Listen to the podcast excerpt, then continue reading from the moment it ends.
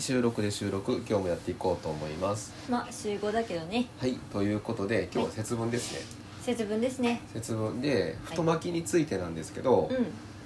まあ、このなんていうかあの皆さんはどう、えー太巻きを、えー買っているのか、まあ、買っている人はですけど、うん、別にこう太巻きを節分の日に食べないといけないわけでもないし、ううんんで僕がその太巻きを、うんあのー食べてたのはうんうんまあ実家でも食べていたし、うんで一人暮らしの時もなんかこう季節行事を、えーすることによって、この季節感を味わいたいというか、うんうんそうそう一人暮らしだったとしてもう、んなんかこう、えースーパーとかにうん太巻きがあったりとかすると、こう手に取ったりとか、でまあ、クリスマスにはケーキらしきものを食べたりとからしきものらしきものをねしていたわけですよ。うんうんでまあ子供たちも保育園からうんうん豆をまいたり鬼退治的なことをしてあの鬼退治じゃないけど、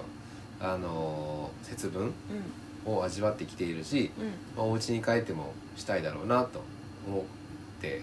いるんですけど、うんまあ、そんなこんなで我が家でも普通に節分の、えー風景らしきものはするんですけど、うんでその太巻きをねうんあのそれこそ多分スーパーとか、うんコンビニとかでも買えるんだろうけど、うんうんうちはあれなんやねえ同じ町内にある、うんあのとあるお店から、うんえーにいつも頼んでいると去年から去年からかな、うんうん去年そのコロナであの太巻き買ってくれませんかっていう感じでね、うんそのお店の方が、うんまあ、いろんなか知り合いの方に、うんあの頼んでいてでその、えー感じであの我々も買おうかっていう感じになって、もちろんろんっていう感じでな、うんでそこのお店も好きだしうんそこの人お兄ちゃんも好きだしなうん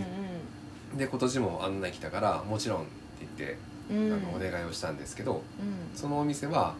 えー、とこの豊岡市の、えー豊岡駅から、うん JR 豊岡駅から、うんえー上りかなで2駅目の JR 荏原駅っていうところがあるんですけど、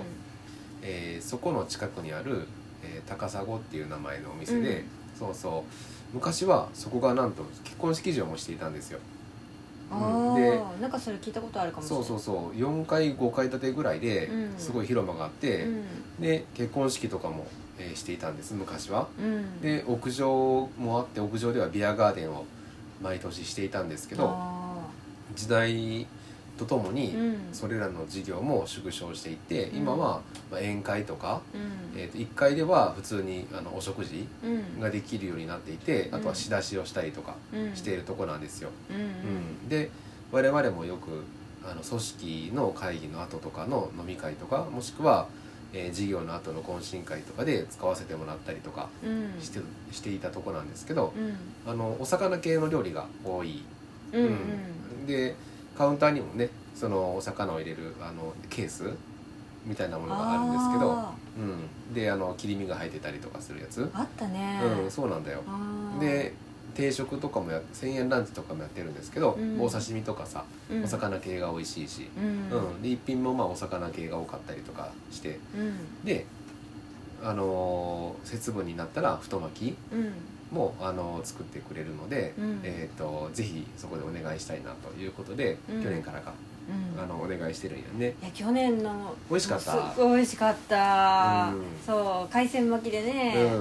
うん、めっちゃ美味しかった美味しかっうた、ん、なんかマグロとかなんだろう何が入ってたかなサーモンとかも入ってたかだったかなな、うん何種類かね入っていて、うんそうで子供たちはあのサラダ巻きとか、うんあのかんぴょうの入ったやつとかを頼む頼みましたうんうんそうですねうん今年も楽しみうんうんその海鮮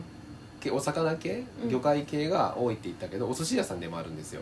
だから、そうそうそう基本的にはだから巻き寿司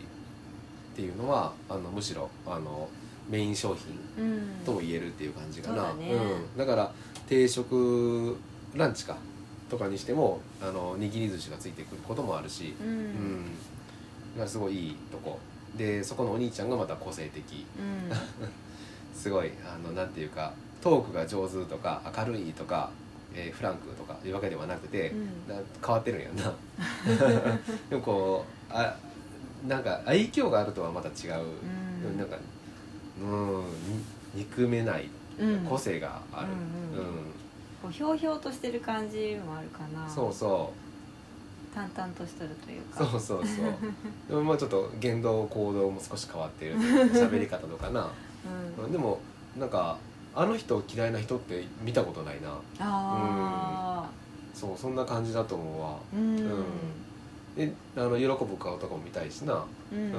だからぜひそのお寿司とかも「あのあお願いします」って言って、うんあの喜んでもらいたいしっていうのもあるしな、んあの美味しいだけじゃなくて、うんうん、そうで我々はそうやんうん音楽の練習で使わせてもらってたんやそうだね今思い出した あのさっき広場があるって言ったんですけどそこはまあ昔はまあ結婚式とかさ今も宴会とかで使われているんですけれど、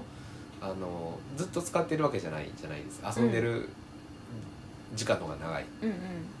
でその平日の夜とか特にうんうんでその時にその我々2人が、うんあの歌を歌って人前で披露するみたいなことをしてる時期があって、うんそれが「ユカム」っていうユニット名だったんですけど、うんうんあのその練習場所として使わせてもらってたんやねそうだねなんぼいくら音を出しても大丈夫だしうんうん、そうそうそうでしたわ、ありがたかったねありがたかっただからそうやってなんかあの融通も聞かせてくれるしさうんうんで一時期はそのドラムを僕が買ってうん置き場所がなかったから、うんそこに置かしてもらってたこともあ るしそこで叩いたりとかねうんそうあいろんなこと思い出すなでそこのお兄さっき言ったお兄ちゃんもギターが好きなんよね、うんうんそうそうギター弾けてそれこそあのえそこは、まあ、割烹料理のお兄ちゃんなんだけど、うんあの布団屋のお兄ちゃんと一緒にうんユニット組んだりとかしとったそようねそうそ うそうえーつぶあんこしあんっていう名前で そうかわいいいうんほんとほんと、まあ、もちろん私我々もそうだしそのにお兄ちゃんもそうだけど、もちろん素人でさうん昔はなんか地元のイベントでそういう音楽ステージが必ずついてくるようなことが多かったんですよ、うんでそういう場所で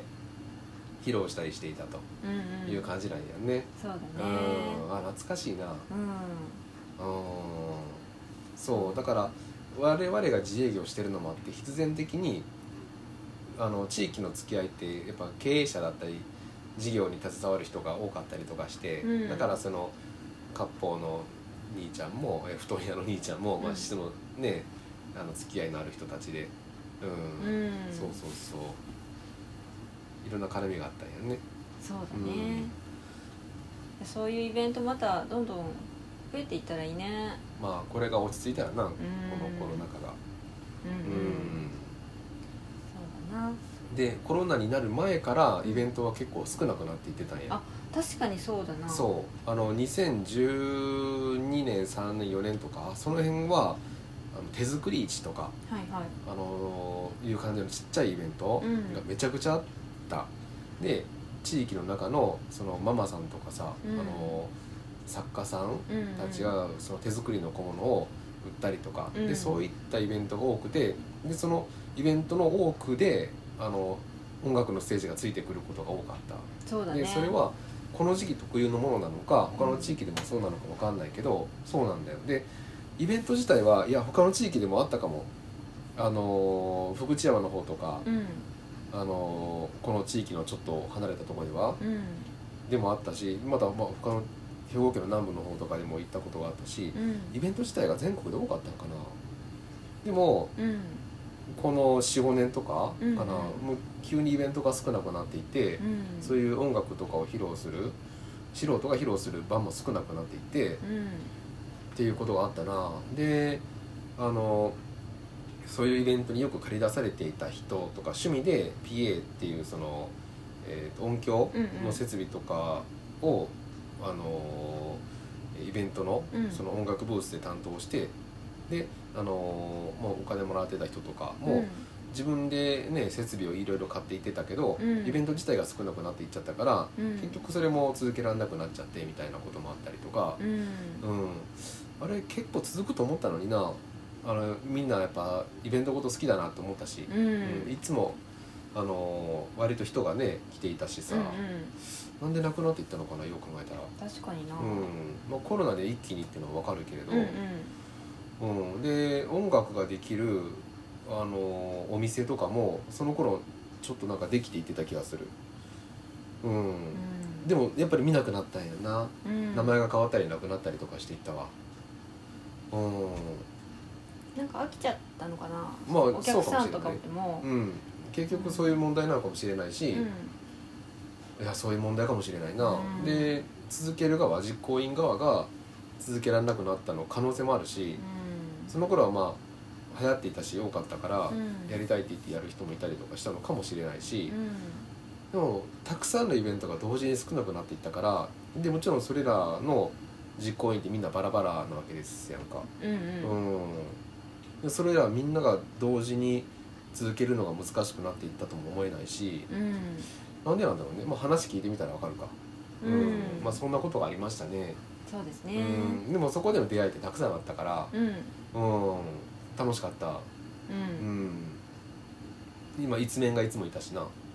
そうそうやっぱりそういう場所に来る人、うん実行委員側の人とかって大体まあいつものメンバーなんやなそうそうそうそううなんかなあの付き合う前もさ、んナーさんがそうだったもんだって、うんイベントには必ずこの人いるなみたいなああそうそうそうちの一人だった、うん、うんそれはあの実行委員側もお店を出す人も、そして普通に楽しみに来る人みんなそうなんやな、いうんそうそうつもの顔がいると、うんでもということはうんまあ人気があって需要があったけれど、うん結局動いていたのは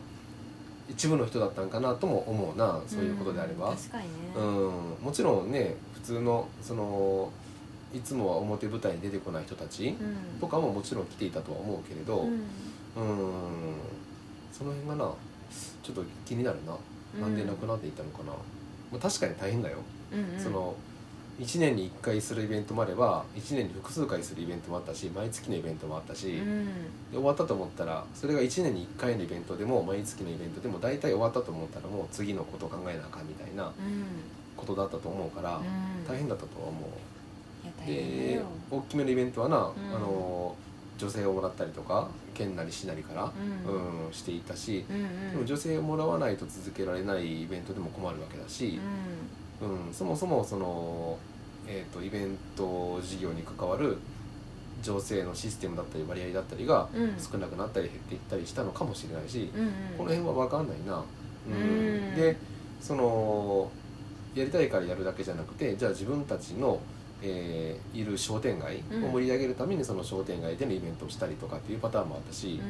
うんうん、それもな長いこと続いたけれどずっと解禁で、あのー毎週うん毎週いやちゃうな月1かでやっていたけれどやっぱりそれもなくなっちゃったりとかしたとかもあるしコロナ前から、うんうんうんまあ、いろんな事情があったんだろうけどイベントもの目的もいろいろうんうん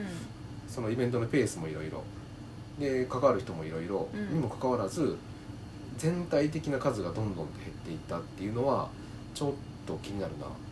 うんうんまあ、ブームだったのかも逆にそのたくさんあった時期が多かっただけなのかもしれないけどねああうんそうかもしれないねでその時よく言われてたのがうんピークの頃かな特にうんどこ行っても大体同じ感じっていうあイあベントは違ってもさっき言ったみたいに出してる人もうん来る人も同じような感じだから、うんなんか同じような感じだよね確かでにね大体音楽のステージもあったりとかうでんそこに出てる人も大体一緒みたいな、うんうんうんそのそういう現象もあったなあうん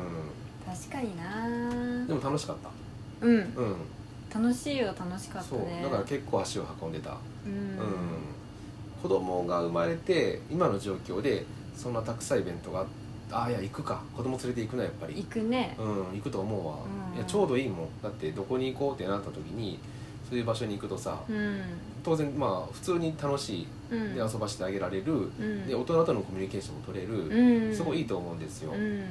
まあならんかなとは思うけれど多うん分一緒やろな、あのそれでイベントが増えてきたとしても多分何年かだったらまたあの数が減っていったりとかすることになると思うわうんうんうん、まあそれはしゃあないなうんうんてな感じかなだななんか節分の話からイベントの話になったけど、いうんや気になってたんや確かにうん、うんうんうんうん、まあでもなあの一時期多分自分たちでイベントをしたいって思えることもあったしそれで関わったことも多々あったけれど、やっぱりやりたいのはやりたいねイベントうんなのでまあそのイベントをメインでやってた人たちがえっ、とうーん事業ちゃうな会社違うななんかその他のことでうんうん時間を割かなければいけなくなって、そうイベントごととかに時間を割けなくなったっていう人も結構いたから、そうだねうん、そういうのもあるかもしれないまあいろいろやな原因は、うんうん、うんまあ、他の地域ではどうだったのかわかんないけれど、うんそれも気になるね。そうだうねん少なくともこの兵庫県北部の田島地域ではそういう状況だったし、うん南部の方でもイベントは多かった気もするしうんでお隣の京丹後市とかでもあった気がするから、うんこの地域に限ったことではないような気もする。うんうんということで、うんなんか意見意見を聞きたいね。そうだねうんうんいやーちょっと思い出すだけでも元気になってきたわ楽しくなってきうたわんうんやっぱそそこにいたあの人たちも楽しい人たちばっかりだったし、うんいい出会いがたくさんあったね。うんそうだねうん楽しかったね、あの時代もね、うん、本当。うんうんだから僕がその起業してちょうどその起業直後の45年のあたりかなうん34年45年のあたりでそういうの時期イベントが多い時期が重なっていて、うん結構足を運んでいたなっていうのはやっぱりいいご縁がたくさんできたから、うんできる場所でもあったから、うんうんそうなんだよ。うんいや本当それでねあのずっとその地元に住んでたわけだけど全然楽しいところじゃないと思ってたんだけど、うんいやなんかえこんな面白い人いるんだっていうのが、まあゆうさんもねそれで顔が広がっていったっていうのはあるよね。うんすごいいいで出会いだったうん、うんいやそうだーね。またまたそういうのがうん、あ行ったら行きたいよねきたい。ううんんまあ、これイベントのことに関してはもっと掘り下げられそうだけれどうん、ひとまずはそんな感じかな。そうですうね、ん、ということで、はいはいえー楽しい思い出を語り合った後また昼から、はいえーお仕事に戻りまして、はいえー生産性の高い、えー仕事をしていきましょそうしましょうやるぞう大量生産 ということではい今日もありがとうございあまりしがたとうございましたススタジオゆうかもでした